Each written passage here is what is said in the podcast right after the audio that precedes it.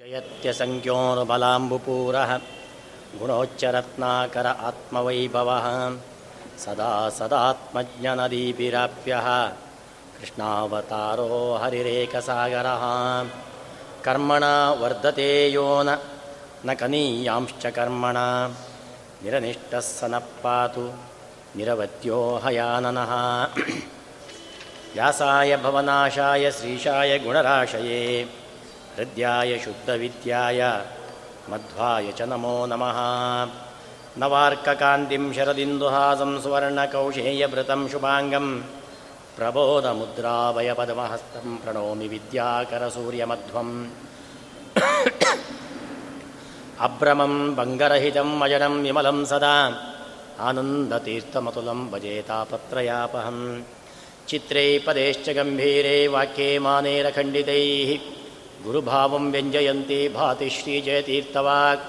अर्थिकल्पितकल्पोऽयं प्रत्यर्थिगजकेसरी व्यासतीर्थगुरुर्भूयादस्मदिष्टार्थसिद्धये तपोविद्याविरक्त्यादि विद्याविरक्त्यादिसद्गुणो गाकरानहं वादिराजगुरोन् वन्दे हयग्रीवपदाश्रयान्। पूज्याय राघवेन्द्राय सत्यधर्मरताय च। भजतां कल्पवृक्षाय नमतां कामधेनवे। हरशम्भुमहादेव विश्वेश अमरवल्लभ। ಶಿವಶಂಕರ ಸರ್ವಾತ್ಮನ್ ನೀಲಕಂಠ ನಮೋಸ್ತುತೇ ಶಿವರಾತ್ರಿಯ ಶುಭ ಸಂದರ್ಭದಲ್ಲಿ ಮೂರು ದಿವಸ ಶಿವರಾತ್ರಿ ವ್ರತ ಅಂತ ಕರೆದಿದ್ದಾರೆ. ತ್ರಯೋದಶಿ, ಚತುರ್ದಶಿ, ಅಮಾವಾಸ್ಯೆ ಅಂತ. ಈ ಮೂರು ದಿವಸ ಶಿವನ ಮಹಿಮೆಯನ್ನು, ಗುಣವನ್ನು ನಾವು ಕೇಳಿದೆವು ಅಂತಾದರೆ ಆ ರುದ್ರದೇವರ ಅನುಗ್ರಹ ನಮಗೆ ಆಗ್ತದೆ ಅಂತ ಅರ್ಥ. ಹಾಗಾಗಿ ಅಂತಹ ರುದ್ರದೇವರ ವಿಶೇಷವಾಗಿರತಕ್ಕಂತಹ ಅನುಗ್ರಹಕ್ಕೋಸ್ಕರವಾಗಿ ಈ ರುದ್ರ ತತ್ವವನ್ನು, ರುದ್ರದೇವರ ಮಹಿಮೆಯನ್ನು ನಾವು ತಿಳ್ಕೊಳ್ಳೋಣ. ನಿನ್ನೆ ಪದ್ಮಪುರಾಣದಲ್ಲಿ ಹೇಗೆ ರುದ್ರದೇವರು ತಾನು ಪರಮ ವೈಷ್ಣವ ವಿಷ್ಣು ಭಕ್ತ ತನ್ನನ್ನು ಹೇಗೆ ಆರಾಧನೆ ಮಾಡಬೇಕು, ಜೊತೆಯಲ್ಲಿ ತಾನು ಏನು ಪಾರಾಯಣವನ್ನು ಮಾಡಿ ಭಗವದ್ ಅನುಗ್ರಹ ಸಂಪಾದನೆ ಮಾಡಿಕೊಂಡಿದ್ದೇನೆ, ಇಂತಹ ಉನ್ನತ ಸ್ಥಾನಕ್ಕೆ ಏರಿದ್ದೇನೆ ಎಂಬುದ, ಎಂಬಂತಹ ದೊಡ್ಡ ರಹಸ್ಯವನ್ನೇ ಪಾರ್ವತೀದೇವಿಗೆ ಹೇಳಿದ್ದಾರೆ. ಆಮೇಲೆ ರುದ್ರದೇವರು ವೈಷ್ಣವ ದೀಕ್ಷೆಯ ಕ್ರಮ, ಹಾಗೆ ವೈಷ್ಣವ, ವೈಷ್ಣವರ ಆಚರಣೆಯ ಕ್ರಮ, ಇದೆಲ್ಲವನ್ನೂ ಕೂಡ ರುದ್ರದೇವರು ಪಾರ್ವತೀದೇವಿಗೆ ಹೇಳ್ತಾರೆ. ಆಮೇಲೆ ಕೊನೆಗೆ ಪಾರ್ವತೀದೇವಿ ಹೇಳ್ತಾಳೆ ಏವಮುಕ್ವಾತು ಸಾ ದೇವಿ ಪತಿನಾ ಶೂಲಪಾಣಿನ ಪಣಿಪತ್ಯ ಮಹಾತ್ಮಾನಂ ವಾಚ ಪ್ರಾಂಜಲಿಸ್ತದ. ತನ್ನ ಗಂಡನ ಹತ್ರ ಹೇಳ್ತಾಳೆ, ದೇವರೇ, ಸಾಧೂಕ್ತಂ ಹಿತೊಯಾನಾಥ ವೈಷ್ಣವಂ ಧರ್ಮಮುತ್ತಮಂ, ಕುಖ್ಯಾತ್ ಕುಖ್ಯತಮಂ ವಿಷ್ಣೋ ಸ್ವರೂಪಂ ಪರಮಾತ್ಮನಃ. ವೈಷ್ಣವ ಧರ್ಮದ ಬಗ್ಗೆ ಚೆನ್ನಾಗಿ ತಿಳಿಸಿಕೊಟ್ಟಿದ್ದೀರಿ. ಜೊತೆಯಲ್ಲಿ ಭಗವಂತನ ಸ್ವರೂಪದ ಪರಿಚಯವನ್ನು ಕೂಡ ಮಾಡಿಕೊಟ್ಟಿದ್ದೀರಿ. ಧನ್ಯಾಸ್ಮಿ, ಕೃತಕೃತ್ಯಾಸ್ಮಿ, ಸರ್ವದೇವ ನಮಸ್ಕೃತ, ತವ ಪ್ರಸಾದ ದೇವೇಶ, ಅರ್ಚಯಾಮಿ ಸನಾತನಂ. ನಿನ್ನ ಪ್ರಸಾದದಿಂದ ಭಗವಂತನನ್ನು ಪೂಜೆ ಮಾಡ್ತೇನೆ ಇನ್ನು ಮುಂದೆ ನಾನು. ನನಗೆ ಇಷ್ಟರವರೆಗೆ ನೀನೇ ಸರ್ವೋತ್ತಮ ಅಂತ ತಿಳ್ಕೊಂಡಿದ್ದೆ. ನಿನ್ನ ಬಾಯಿಯಿಂದ ಈಗ ಗೊತ್ತಾಯಿತು. ನಿನಗೂ ಒಬ್ಬ ಒಡೆ ಇದ್ದ ನಿಯಾಮಕನಿದ್ದಾನೆ ಅಂತ ಹೇಳಿ. ಹಾಗಾಗಿ ನಾನೂ ಕೂಡ ಅವನ ಆರಾಧನೆಯನ್ನು ಮಾಡ್ತೇನೆ ಅಂತ ಹೇಳಿ ಕೂಡಲೇ ರುದ್ರದೇವರಿಗೆ ಬಹಳ ಖುಷಿ ಆಗ್ತದಂತೆ. ಬಹಳ ಸಂತೋಷ ಆಗ್ತದೆ. ಅವರು ತತ್, ತತಃ ತದ್ವಚನಂ ಶುತ್ವ ಬವಹ ತ್ರಿಪುರಘಾತಕ ಸಮಾಶ್ಲಿಷ್ಯ ಅವಧದ್ದೇವೀಂ ಪ್ರಹೃಷ್ಟೇನ ಅಂತರಾತ್ಮನ. ಬಹಳ ಸಂತೋಷಪಟ್ಟು ಅವಳನ್ನು ಆಲಂಗಿಸಿಕೊಂಡು ಒಳಗಿನಿಂದ ಅವರು ಭಾವುಕರಾಗಿ ಮಾತನ್ನು ಹೇಳ್ತಾರಂತೆ, ಸಾಧು ಸಾಧು ಮಹಾದೇವಿ, ಸಾಧು ಸಾಧು ವರಾನನೆ, ಅರ್ಚಯಸ್ವ ಋಷಿಕೇಶಂ ಲಕ್ಷ್ಮೀ ಭರ್ತಾರಮಚ್ಯುತಂ ಕ ಸರಿಯಾದಂತಹ ನಿರ್ಧಾರ ತಗೊಂಡಿದ್ದಿ. ಇನ್ನು ಮುಂದೆ ಲಕ್ಷ್ಮೀಪತಿಯಾದಂತಹ ಆ ಭಗವಂತನನ್ನು ನೀನು ಸದಾಕಾಲ ಅರ್ಚಿಸು ಅಂತ ರುದ್ರದೇವರು ಆಜ್ಞೆ ಮಾಡ್ತಾರೆ. ಕೃತಕೃತ್ಯೋಸ್ಮ್ಯಹಂ ಭದ್ರೆ, ವೈಷ್ಣವ್ಯ ಭಾರ್ಯಯ ತ್ವಯ ಎಂತಹ ಮಾತು ನೋಡಿ. ಇವತ್ತು ನಾನು ಕೃತಕೃತ್ಯನಾದೆ ಅಂತ ರುದ್ರದೇವರು. ಯಾಕೆ ನನ್ನ ಹೆಂಡತಿ ವೈಷ್ಣವಿ. ವೈಷ್ಣವಳಾದಂತಹ ಹೆಂಡತಿಯನ್ನು ನಾನು ಇವತ್ತು ಹೊಂದಿದ್ದೇನೆ, ಕೃತಕೃತ್ಯನಾಗಿ ಬಿಟ್ಟೆ ನಾನು ಅಂತ ರುದ್ರದೇವರ ಮಾತು ನೋಡಿ. ಕೃತಕೃತ್ಯೋಸ್ಮಯಂ ಭದ್ರೆ, ವೈಷ್ಣವ್ಯ ಭಾರ್ಯಯಾಸ್ತ್ವಯ ಆದ್ದರಿಂದ ಸದಾಕಾಲ ಮನೆಯನ್ನು ನಾವು ಎಂತಹ ಮನೆ ಮಾಡಬೇಕು? ವೈಷ್ಣವ ಗೃಹ ಮಾಡಬೇಕಂತೆ. ವಿಷ್ಣು ಭಕ್ತರ ಮನೆ ಆಗಬೇಕಂತದ್ದು. ವಿಷ್ಣು ಭಕ್ತರ ಮನೆ ಆಯಿತು ಅಂತಾದರೆ ಆ ಮನೆಗೆ ಯಾವ ದಾರಿದ್ರ್ಯವೂ ಪ್ರವೇಶ ಮಾಡುವುದಿಲ್ಲ ಅಂತೆ ಹಾಗಾಗಿ ಹೆಂಡತಿ, ಮಕ್ಕಳು ಎಲ್ಲರೂ ಕೂಡ ವಿಷ್ಣು ಭಕ್ತರಾಗಬೇಕು ಅಂತ ರುದ್ರದೇವರ ಒಂದು ಅಭಿಪ್ರಾಯ. ಹಾಗಾಗಿ ಗುರುಣ ತವಚಾರ್ವಾಂಗಿ ವಾಮದೇವೇನ ಧೀಮತ. ಆದ್ದರಿಂದ ವಾಮದೇವ ಎಂಬಂತಹ ಒಬ್ಬ ಮಹರ್ಷಿ ಇದ್ದಾನೆ. ನೀನು ಅವನ ಹತ್ತಿರ ಹೋಗಿ ಒಂದು ದೀಕ್ಷೆ ತಗೋ. ಯಾಕೆಂದರೆ ನಾನು ಕೊಟ್ಟರೆ ಗಂಡನಾಗ್ತೇನೆ. ಒಬ್ಬ ವಿಶೇಷವಾದ ಋಷಿಮುನಿಯಿಂದ ದೀಕ್ಷೆ ತಗೊಳ್ಬೇಕು, ವೈಷ್ಣವ ದೀಕ್ಷೆ. ಹಾಗಾಗಿ ಅವನಿಂದ ವೈಷ್ಣವ ದೀಕ್ಷೆಯನ್ನು ತಗೊಂಡು ನೀನು ಅವನಿಂದ ಉಪದೇಶ ತಗೊಂಡು ಬಾ ಅಂತ ಹೇಳ್ತಾರೆ. ಹಾಗೆ ಅನುಜ್ಞಾ ಅನುಜ್ಞಾತ ಅರ್ಚಯಸ್ವೇಷಂ ಪುರಾಣಂ ಪುರುಷೋತ್ತಮಂ ಗುರುಪದೇಶ ಮಾರ್ಗೇಣ ಪೂಜಯಿತ್ವ ಏವ ಕೇಶವಂ ಪ್ರಾಪ್ನೋತಿ ವಾಂಛಿತಂ ಸರ್ವಂ ನಾಣ್ಯತ ಭೂದರಾತ್ಮಜೇ ಅಂತ ಹೀಗೆ ತನ್ನ ಹೆಂಡತಿಯನ್ನು ವಾಮದೇವನ ಹತ್ರ ಕಳಿಸಿಕೊಡ್ತಾಳೆ. ಅದರಂತೆ ಅವಳು ಏ ಮುಕ್ತ ತದಾದೇವಿ ವಾಮದೇವ ಅಂತಿಕಂ ನೃಪ ಜಗಾಮ ಸಹಸಾ ಹೃಷ್ಟ ವಿಷ್ಣು ಪೂಜನ ಲಾಲಸ. ಹೀಗಾಗಿ ವಾಮದೇವನ ಹತ್ತಿರ ಹೋಗಿ ಮಹರ್ಷಿ ಹತ್ತಿರ ವೈಷ್ಣವ ದೀಕ್ಷೆಯನ್ನು ಕೊಡುವಂಥ ವಿಷ್ಣುವಿನ ಬಗ್ಗೆ ನನಗೆ ವಿಸ್ತಾರವಾಗಿ ಹೇಳಬೇಕು ಅಂತ ಮತ್ತೆ ವಾಮದೇವನನ್ನು ಪಾರ್ವತಿ ಪ್ರಶ್ನೆ ಮಾಡ್ತಾಳೆ. ಆಗ ವಾ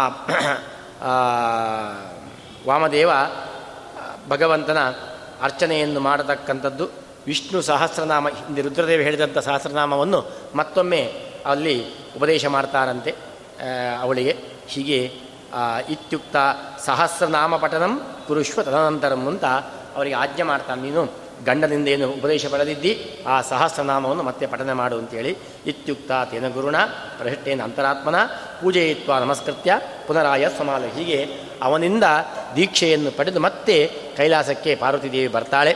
ಬಂದು ಆಮೇಲೆ ಕೈಲಾಸ ಶಿಖರೇ ರಮ್ಯೆ ವಿಷ್ಣುಮಾರಾಧ್ಯ ಶಂಕರ ಉಪವಿಷ್ಟ ತಥೋ ಭೋಕ್ತು ಪಾರ್ವತಿ ಶಂಕರೋ ಬ್ರವೀತ್. ಹೀಗೆ ಅವಳು ಪ್ರತಿನಿತ್ಯ ಅವಳು ದೀಕ್ಷೆ ಆಮೇಲೆ ನಾನು ಬೆಳಿಗ್ಗೆ ನನ್ನೆಲ್ಲ ಕೆಲಸವನ್ನು ಮುಗಿಸಬೇಕಾದರೆ ನಾನು ವಿಷ್ಣು ಸಹಸ್ರನಾಮ ಪಾರಾಯಣವನ್ನು ಮಾಡಿಯೇ ಮತ್ತೆ ಊಟವನ್ನು ಮಾಡುವುದು ಅಂತ ಅವಳ ದೀಕ್ಷೆ. ಒಂದು ದಿವಸ ತತಃ ಕತಿಪಯಾಹಸ್ಸು ದ್ವಾದಶ್ಯಾಂ ವೃಷಭಧ್ವಜ ಒಂದು ದಿವಸ ರುದ್ರದೇವರು ಏಕಾದಶಿ ಉಪವಾಸವನ್ನು ಮಾಡಿ ದ್ವಾದಶಿ ದಿವಸ ಬೆಳಿಗ್ಗೆ ಪಾರಣೆ ಮಾಡಬೇಕಾಗಿದೆ. ಪಾರಣೆಗೆ ಕೂತಿದ್ದಾರಂತೆ. ಕೈಲಾಸ ಶಿಖರೇ ರಮ್ಯೆ ವಿಷ್ಣುಮಾರಾಧ್ಯ ಶಂಕರ ಉಪವಿಷ್ಟ ತಥೋ ಭೋಕ್ತು ಪಾರ್ವತಿ ಶಂಕರೋ ಬ್ರವೀತ್. ಊಟ ಮಾಡಲಿಕ್ಕೆ ಕೂತಿದ್ದಾರೆ ರುದ್ರ, ಏಕಾದಶಿ ಉಪವಾಸ ಮಾಡಿ ದ್ವಾದಶಿ ಭಗವಂತನನ್ನು ಆರಾಧನೆ ಮಾಡಿ ಊಟ ಮಾಡಲಿಕ್ಕೆ ಕೂತಿದ್ದಾರಂತೆ. ಆವಾಗ ಪಾರ್ವತೀದೇವಿ ಊಟಕ್ಕೆ ಬರಲಿಲ್ಲ. ಶಂಕರ ರುದ್ರದೇವ ಕರೀತಾರೆ, ಪಾರ್ವತ್ಯೇಹಿ ಮಯಾ ಸಾರ್ಧಂ, ಭೋಕ್ತುಂ ಭುವನ ಪಾರ್ವತಿ, ಬಾ, ನನ್ನ ಜೊತೆಯಲ್ಲಿ ಇವತ್ತು ಊಟ ಮಾಡು ನೀನು, ದ್ವಾದಶಿ ಇದು, ಊಟ ಮಾಡು, ಬಾ ಅಂತ ಕರೀತಾರಂತೆ. ಆವಾಗ ಪಾರ್ವತಿ ಹೇಳ್ತಾಳೆ, ತಮಾಹ ಪಾರ್ವತೀದೇವಿ ಜಪ್ವಾ ನಾಮ ಸಹಸ್ರಕಂ ತಥೋ ಭೋಕ್ಷಾಮ್ಯಹಂ ದೇವ, ಭುಜ್ಯತಾಂ ಭವತ ಪ್ರಭೋ ರುದ್ರದೇವರ ಹತ್ರ ಹೇಳ್ತಾ, ದೇವರೇ, ನೀವು ಊಟ ಮುಂದುವರಿಸಿ. ಯಾಕೆ ನೀ ಬರೋದಿಲ್ವಾ ನನಗೆ ಸ್ವಲ್ಪ ಕೆಲಸ ಬಾಕಿ ಉಳಿದಿದೆ. ಏನು? ಪಾರಾಯಣ ಒಂದು ಆಗಲಿಲ್ಲ ನಂದು ನಂದಿನ್ನು. ಏನು? ವಿಷ್ಣು ಸಹಸ್ರನಾಮ ಪಾರಾಯಣ ಮುಗಿದಿಲ್ಲ. ನನ್ನ ದೀಕ್ಷೆ. ನಾನು ಊಟ ಮಾಡುವ ಮೊದಲು ವಿಷ್ಣು ಸಹಸ್ರನಾಮ ಪಾರಾಯಣ ಮಾಡಿಯೇ ಊಟ ಮಾಡುವುದು. ಹಾಗಾಗಿ ಆ ವಾಸುದೇವ ಸಹಸ್ರನಾಮವನ್ನು ನಾನು ಮುಗಿಸಲಿಲ್ಲ. ಅದು ಮುಗಿಸಿ ಮತ್ತೆ ಊಟಕ್ಕೆ ಬರ್ತೇನೆ ಅಂತ ಹೇಳ್ತಾರೆ. ಆವಾಗ ತತಃ ತಾಂ ಪಾರ್ವತೀಂ ಪ್ರಾಹ ಪ್ರಹಸನ್ ಪರಮೇಶ್ವರ. ಸಂತೋಷ ಆಗ್ತಾರೆ ರುದ್ರದೇವರಿಗೆ. ಅವರು ಹೇಳ್ತಾರೆ, ಧನ್ಯಾಸಿ. ಕೃತ ಪುಣ್ಯಾಸಿ ವಿಷ್ಣು ಭಕ್ತಾಸಿ ಪಾರ್ವತಿ, ದುರ್ಲಭ ವೈಷ್ಣವೀ ಭಕ್ತಿ ಭಾಗಧೇಯಂ ವಿನೇಶ್ವರಿ. ನೀನೇ ಧನ್ಯಳು, ನೀನೇ ಪುಣ್ಯವಂತಳು. ಯಾಕೆಂದರೆ ಬೇಕು ಅಂದರೆ ಇಂತಹ ವಿಶಿಷ್ಟವಾದ ವಿಷ್ಣು ಭಕ್ತಿ, ಭಕ್, ಭಕ್ತಿ ಲಭಿಸ್, ಸಿಗಲಿಕ್ಕೆ ಸಾಧ್ಯನೇ ಇಲ್ಲ ಅಂತ ಕೆಲವರಿಗೆ ಮಾತ್ರ ಇಂತಹ ವಿಶಿಷ್ಟವಾದಂತಹ ವಿಷ್ಣು ಭಕ್ತಿ ಸಾಧ್ಯ. ಅದೃಷ್ಟವಿದ್ದವರಿಗೆ ಮಾತ್ರ ವಿಷ್ಣು ಭಕ್ತಿ ಸಾಧ್ಯ ಅಂತ. ಪಂಚಪಾಂಡವರು ಕೃಷ್ಣನನ್ನು ಪ್ರೀತಿ ಮಾಡ್ತಿದ್ದರು ಅವರ ಸಮಕಾಲೀನರು ಕೌರವರು. ಅವರಿಗೆ ಬರಲಿಲ್ಲ ಭಕ್ತಿ. ಯಾಕೆಂದರೆ ಅದಕ್ಕೆ ಅದೃಷ್ಟ ಬೇಕು, ಯೋಗ ಬೇಕು. ಎಲ್ಲರಿಗೂ ಭಕ್ತಿ ಬರುವುದಿಲ್ಲ. ಬೇಕು ಅಂದರೆ ಬರುವುದಿಲ್ಲ ಅಂತೆ. ಹಾಗಾಗಿ ಕೆಲವರಿಗೆ ಮಾತ್ರ ಅದೃಷ್ಟ ಇದ್ದರೆ, ಭಗವಂತನ ಅನುಗ್ರಹ ಇದ್ದರೆ ಮಾತ್ರ ವಿಷ್ಣು ಭಕ್ತಿ ಬರಲಿಕ್ಕೆ ಸಾಧ್ಯ ಅಂತ. ದುರ್ಲಭ ವೈಷ್ಣವೀ ಭಕ್ತಿ ಭಾಗದೇಯಂ ವಿನೇಶ್ವರಿ. ಆದ್ದರಿಂದ ನೀನು ಅಂತಹ ವಿಶಿಷ್ಟವಾದಂಥ ಭಗವಂತನ ಅನುಗ್ರಹಕ್ಕೆ ಪಾತ್ರಲಾದವಳು ಆದ್ದರಿಂದ ಯೋಚನೆ ಮಾಡಬೇಡ. ವಿಷ್ಣು ಸಹಸ್ರನಾಮ ಪಾರಾಯಣ ನಿನಗೆ ಆಗಬೇಕಲ್ವಾ? ರಮ, ರಾಮ, ರಾಮೇತಿ ರಾಮೇತಿ, ರಮೇ, ರಾಮೇ, ಮನೋರಮೆ, ಸಹಸ್ರನಾಮ ತತ್ತುಲ್ಯಂ ರಾಮನಾಮವರಾನನೆ ನಿನ್ನೊಮ್ಮೆ ಬಂದಿತ್ತು, ಮತ್ತೊಮ್ಮೆ ಪದ್ಮಪುರಾಣದಲ್ಲಿ ಹೇಳ್ತಾರೆ, ಇದೇ ಶ್ಲೋಕವನ್ನು. ಏನು ಅಂತ ಹೇಳಿದರೆ ವಿಷ್ಣು ಸಹಸ್ರನಾಮ ಪಾರಾಯಣ ಆಗಬೇಕಲ್ವಾ? ಆದರೆ ಈಗ ಮುಖ್ಯವಾದ ದ್ವಾದಶಿ ಇದು. ಸಾಧನ ದ್ವಾದಶಿ. ಪಾರಾಯಣ ಮುಗಿಸ್ಬೇಕು ಬೇಗ. ಬಾ. ಆ ವಿಷ್ಣು ಸಹಸ್ರನಾಮ ಪಾರಾಯಣದ ಫಲ ಬರಬೇಕಲ್ವಾ? ರಾಮ ಎಂಬಂತಹ ನಾಮವನ್ನು ಹೇಳು. ಇದರಿಂದ ಆ ಫಲ ಪ್ರಾಪ್ತಿಯಾಗ್ತದೆ. ಯಾಕೆಂದರೆ ರುದ್ರದೇವರು ಹೇಳ್ತಾರೆ, ರಕಾರಾದೀನಿ ನಾಮಾನಿ ಶಿಣ್ಮತೋ ಮಮ ಪಾರ್ವತಿ ಮನಃಪ್ರಸನ್ನತಾಂ ಯಾತಿ ರಾಮನಾಮಾಭಿಶಂಕಯ.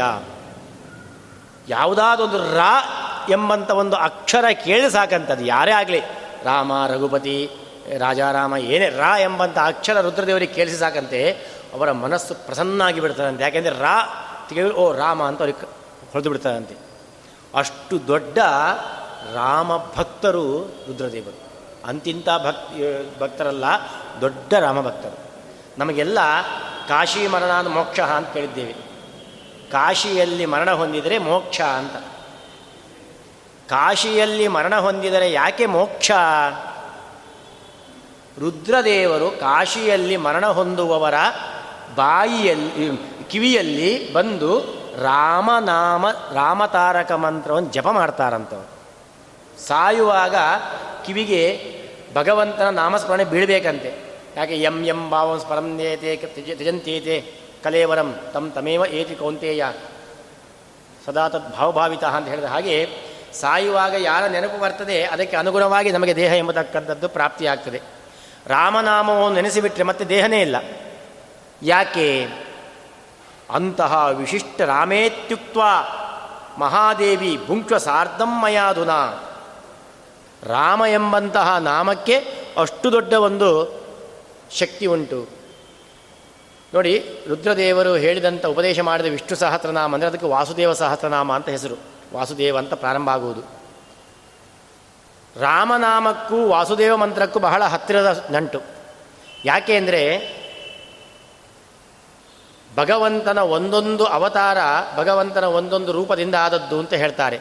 ಕೃಷ್ಣಾವತಾರ ಪ್ರದ್ಯುಮ್ನ ರೂಪದಿಂದ ಆದದ್ದು. ಹಾಗೆ ರಾಮಾವತಾರ ಆದದ್ದು ವಾಸುದೇವ ರೂಪದಿಂದ. ಭಗವಂತ ವಾಸುದೇವ ರೂಪವನ್ನು ಯಾಕೆ ಸ್ವೀಕಾರ ಮಾಡ್ತಾನೆ ಅಂದರೆ ಮೋಕ್ಷವನ್ನು ಕೊಡುವ ರೂಪ. ಪ್ರಳಯದ ಆದಿಯಲ್ಲಿ ಭಗವಂತ ಮೊದಲು ವಾಸುದೇವನಾಗ್ತಾನೆ. ವಾಸುದೇವನಾದ ಕೂಡಲೇ ಅವನು ಮಾಡುವುದು ಯಾರು ಮೋಕ್ಷ ಯೋಗ್ಯರಿದ್ದವರಿಗೆಲ್ಲ ಮೋಕ್ಷ ಕೊಟ್ಟು ಬಿಡುವುದು ಆಮೇಲೆ ಸೃಷ್ಟಿ ಶುರು ಮಾಡುವುದು ಭಗವಂತ. ಹಾಗಾಗಿ ಮೋಕ್ಷವನ್ನು ಕೊಡಲಿಕ್ಕೋಸ್ಕರವಾಗಿಯೇ ವಾಸುದೇವ ರೂಪವನ್ನು ಸ್ವೀಕಾರ ಮಾಡಿದ್ದಾನೆ ಅಂತ. ಅಂತಹ ವಾಸುದೇವ ರೂಪದಿಂದ ಆದಂತಹ ಅವತಾರವೇ ರಾಮಾವತಾರ. ಹಾಗಾಗಿ ರಾಮ ಎಂಬಂತಹ ಮಂತ್ರವನ್ನು ಜಪ ಮಾಡಿದರೆ ವಾಸುದೇವ ರೂಪಿಯಾದ ಭಗವಂತನ ಸಹಸ್ರನಾಮವನ್ನು ಹೇಳಿದಂತಹ ಫಲ ಎಂಬತಕ್ಕಂಥದ್ದು ಬರ್ತದೆ. ವಿಷ್ಣು ಸಹಸ್ರನಾಮಕ್ಕೂ ಅಧಿದೇವತೆ ವಾಸುದೇವನೇ. ಭೀಷ್ಮ, ಭೀಷ್ಮದೃಷ್ಟವಾದಂಥದ್ದು. ಆದ್ದರಿಂದ ಅದನ್ನೂ ಕೂಡ ಅಲ್ಲಿಯೂ ಕೂಡ ರಾಮನಾಮವನ್ನು ಹೇಳಿದರೆ ಅಲ್ಲಿಯೂ ಕೂಡ ವಿಷ್ಣು ಸಹಸ್ರನಾಮದ ಫಲ ಎಂಬತಕ್ಕಂಥದ್ದು ಬರ್ತದೆ ಅಂತ ಹೇಳ್ತಾರೆ. ಹಾಗಾಗಿ ಅಂತಹ ವಿಶಿಷ್ಟವಾದ ರಾಮನಾಮವನ್ನು ರುದ್ರದೇವ ಜಪ ಮಾಡ್ತಾ ಇರ್ತಾರಂತೆ. ವಾದಿರಾಜರು ಹರಿಭಕ್ತಿನಾಥಲ್ಲಿ ಆ ವಿಷಯವನ್ನು ಹೇಳ್ತಾರೆ. ಹೇಗೆ ರುದ್ರದೇವರು ವಿಷ್ಣು ಭಕ್ತ ಅಂತ ತೋರಿಸಬೇಕಾದರೆ ಒಂದು ವೇದ ಮಂತ್ರವನ್ನು ದೃಷ್ಟಾಂತ ಕೊಡ್ತಾರೆ, ವೈದಿಕ ಮಂತ್ರ. ತವ ಶ್ರಿಯೇ ಮರುತೋ ಮರ್ಜಯಂತ. ರುದ್ರ ಯತ್ತೇ ಜನಿಮ ಚಾರು ಚಿತ್ರಂ. ಪದಂ ಯದ್ವಿಷ್ಣೋರುಪಮಂ ನಿಧಾಯಿ. ತೇನ ಪಾಸಿ ಗುಖ್ಯಂ ನಾಮ ಗೋನಾಂ. ವಾದಿರಾಜರು ಹೇಳತಕ್ಕಂತಹ ಮಾತು ತವಶ್ರಿಯೇ ಮರುತಃ ಮಾರ್ಜಯಂತ. ಹೇ ರುದ್ರ, ನಿನಗೆ ರುದ್ರ ಪದವಿ ಪ್ರಾಪ್ತಿಗೋಸ್ಕರವಾಗಿ. ಅಷ್ಟೇ ಅಲ್ಲ ನಿನಗೆ ಪಾವಿತ್ರ್ಯ, ಮಾಂಗಲ್ಯ, ಇದೆಲ್ಲ ರೂಪ, ಇದೆಲ್ಲ ಸಂಪತ್ತಿಗಾಗಿ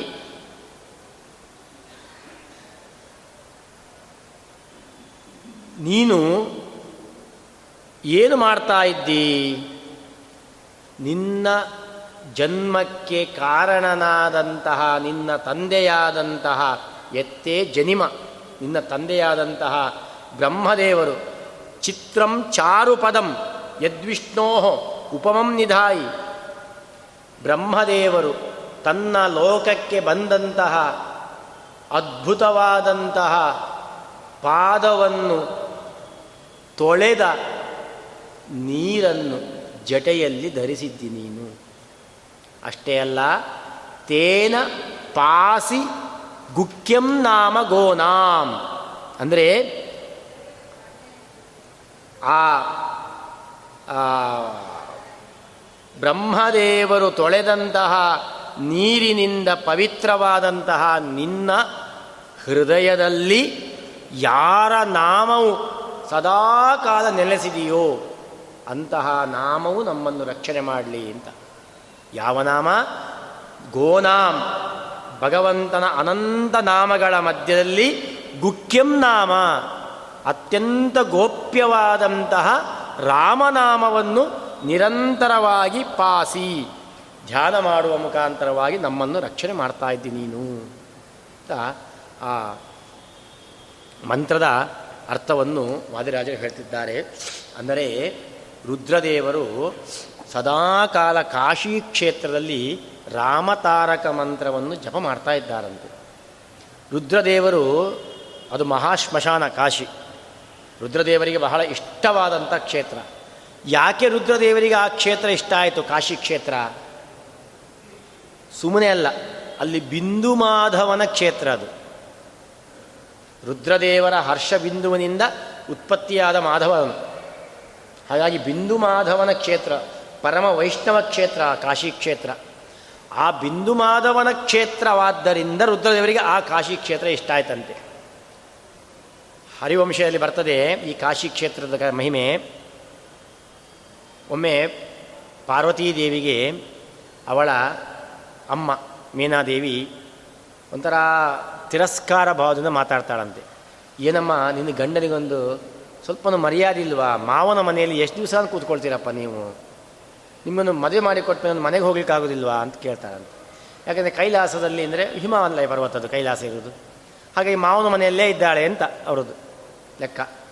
ಹಾಗಾಗಿ ಇನ್ನೂ ಹಿಮಾಲಯದಲ್ಲೇ ಇದ್ದ ನಿನ್ನ ಗಂಡ, ನೀನು, ನಾವು ಮದುವೆ ಮಾಡಿ ಕೊಟ್ಟಿದ್ದೇವೆ ಮಗಳನ್ನು, ಗಂಡನ ಮನೆ ಅಂತ ಒಂದು ಇಲ್ವೇನಪ್ಪ ನಿಂಗೆ ಅಂತ ಕೇಳ್ತಾಳಂತೆ.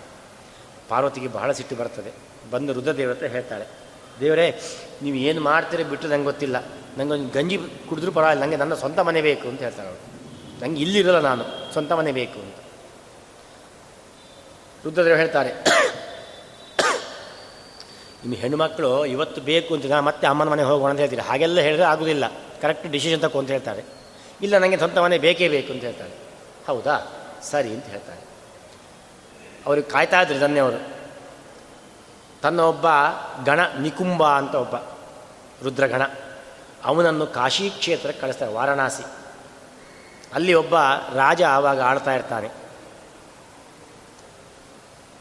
ಅವನು ಆ ರಾಜ್ಯವನ್ನು ತುಂಬ ಜನರಿಂದ ತುಂಬಿದ ಪಟ್ಟಣ ದೊಡ್ಡ ಕಾಶಿ ಪಟ್ಟಣ ಅಂದರೆ ಆವಾಗ ಆ ನಿಕುಂಬ ಏನಾಗ್ತಾ ಅಲ್ಲೊಂದು ಹೋಗಿ ತಾನು ಭೂತ, ಒಂದು ಕಲ್ಲು ರೂಪದಲ್ಲಿ ಕೂತ್ಕೊಳ್ತಾನೆ ಕಲ್ಲಾಗಿ, ಶಿಲೆಯಾಗಿ.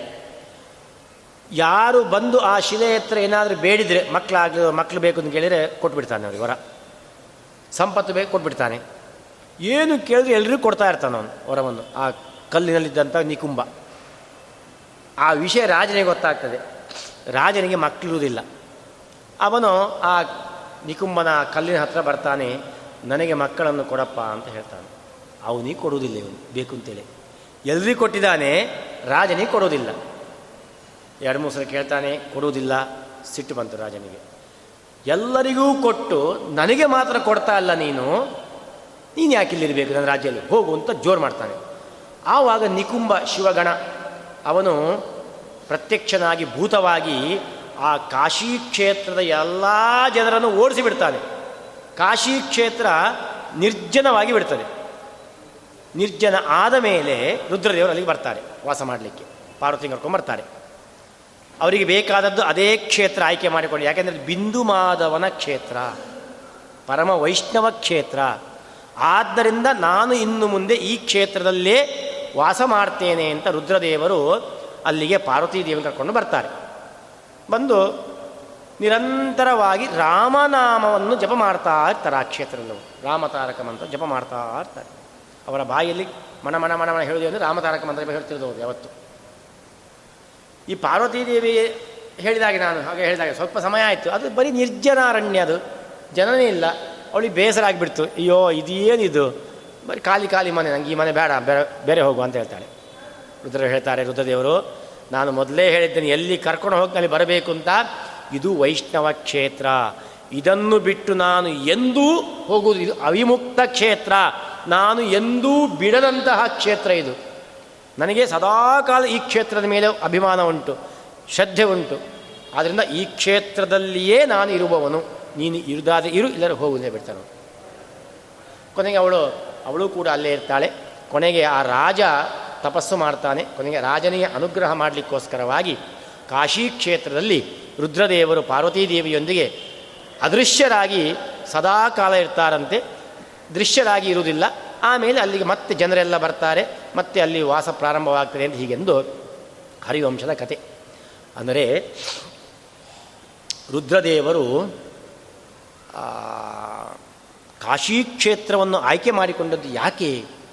ನಾವು ಜಪವನ್ನು ಮಾಡುವಾಗ, ತಪಸ್ಸನ್ನು ಮಾಡುವಾಗ, ಹೋಮವನ್ನು ಮಾಡುವಾಗ, ಉತ್ತಮವಾದಂಥ ದೇಶದಲ್ಲಿ ಮಾಡಿದಾಗ ಮಾತ್ರ ಅದಕ್ಕೆ ಉತ್ತಮವಾದ ಫಲ. ಎಲ್ಲೋ ಹೋಗಿ ಮಾಡಿದರೆ ಅದಕ್ಕೆ ಫಲ ಇಲ್ಲ. ಹೋಮವನ್ನು ಮಾಡಬೇಕಾದ್ರೆ ಉತ್ತಮ ಕ್ಷೇತ್ರ ಯಾವುದು? ನಮ್ಮ ಮನೆ. ಅದು ಇಲ್ಲ ಅಂತಾದರೆ ಮಠ. ಅದು ಬಿಟ್ಟು ನಮಗೆ ಎಲ್ಲರನ್ನು ನಮ್ಮ, ಅವರನ್ನು ಕರಿಬೇಕು, ಇವರನ್ನು ಕರಿಬೇಕು ಅಂತ ಹೇಳಿ ನಾವು ಛತ್ರದಲ್ಲೋ ಮಾಡಿ ಫಸ್ಟ್ ಕ್ಲಾಸ್ ಟೇಬಲ್ ಮೇಲೆ ಊಟ ಹಾಕಿ ಹೋಮವನ್ನು ಮುಗಿಸಿಬಿಟ್ಟೆವು ಅಂತಾದರೆ ಅದು ಭಸ್ಮದಲ್ಲಿ ಮಾಡಿದಂತಹ ಹೋಮದ ಹಾಗೆ ಅದು. ಉಪಯೋಗ ಇಲ್ಲ. ಒಳ್ಳೆಯ ಕ್ಷೇತ್ರದಲ್ಲಿ ಮಾಡಬೇಕು. ಶ್ರದ್ಧೆಯಿಂದ ಮಾಡಬೇಕು. ಹಾಗೆ ಯಾವುದೇ ಒಂದು ಕರ್ಮಕ್ಕೆ ಫಲ ಸಿಗಬೇಕು ಅಂತಾದರೆ, ದೇಶೇ ಕಾಲೇ ಚ ಪಾತ್ರೇ ಚ ತದ್ದಾನಂ ಸಾತ್ವಿಕಂ ಭವೇತ್. ಒಳ್ಳೆಯ ದೇಶದಲ್ಲಿ ಮಾಡಿದಾಗ ಮಾತ್ರ ಅದಕ್ಕೆ ಫಲ.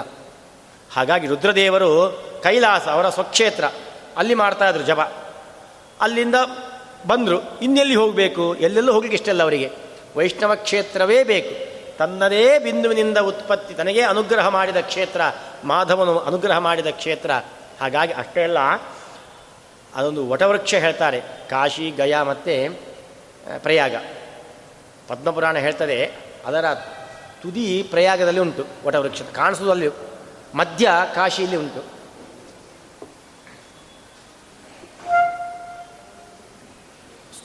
ಪ್ರಾರಂಭ ಅದರದ್ದು ಬುಡ ಗಯಾದಲ್ಲಿ ಉಂಟು ಆ ವಟವೃಕ್ಷ ಇದ್ದಂತಹ ಕ್ಷೇತ್ರದು ಕಾಶಿ. ಯಾಕೆ ಅಂದರೆ ಭಗವಂತ ಪ್ರಳಯ ಕಾಲದಲ್ಲಿ ವಟ ವೃಕ್ಷದ ಎಲೆಯ ಮೇಲೆ ಮಲಗ್ತಾ ಅಂತ ಉಂಟಲ್ವಾ? ಆ ಎಲೆ ಇದೇ ಎಲೆಯ ಮೇಲೆ ಮಲಗುವುದು ಅಂತ ಪದ್ಮಪುರಾಣ ಹೇಳ್ತದೆ. ಪ್ರಯಾಗದಲ್ಲಿ ಉಂಟು ಆ ವಟವೃಕ್ಷ. ಅದು ಕಾಣಿಸ್ತದಲ್ಲಿ ಇದು ಹಾಗೆ ಅಂತ ಅದರ ಮಧ್ಯಭಾಗ ಕಾಶಿಯಲ್ಲಿದೆ. ಹಾಗಾಗಿ ಅತ್ಯಂತ ಶ್ರೇಷ್ಠವಾದಂತಹ ಕ್ಷೇತ್ರ. ಅತ್ಯಂತ ವೈಷ್ಣವ ಸಂಬಂಧಿಯಾದಂತಹ ಕ್ಷೇತ್ರ. ಹಾಗಾಗಿ ಕಾಶಿ ಕ್ಷೇತ್ರವನ್ನೇ ರುದ್ರದೇವರು ಆಯ್ಕೆ ಮಾಡಿಕೊಂಡಿದ್ದಾರೆ. ಅಲ್ಲಿ ಅವರು ಸದಾಕಾಲ ರಾಮನಾಮವನ್ನು ಜಪ ಮಾಡ್ತಾ ಯಾರು ಮರಣ ಹೊಂತಾರೋ ಅವರ ಕಿವಿಯಲ್ಲಿ ಈ ರಾಮ ನಾಮದ ಜಪವನ್ನು ಮಾಡ್ತಾ ಇರ್ತಾರೆ. ಅವರಿಗೂ ಮೋಕ್ಷ ಸಿಗುವ ಹಾಗೆ ಮಾಡ್ತಾರೆ ಅಂತ ರುದ್ರದೇವರ ಮಹಿಮೆಯನ್ನು ಹೇಳುವಾಗ ಅಲ್ಲಿ ಹೇಳ್ತಾರೆ.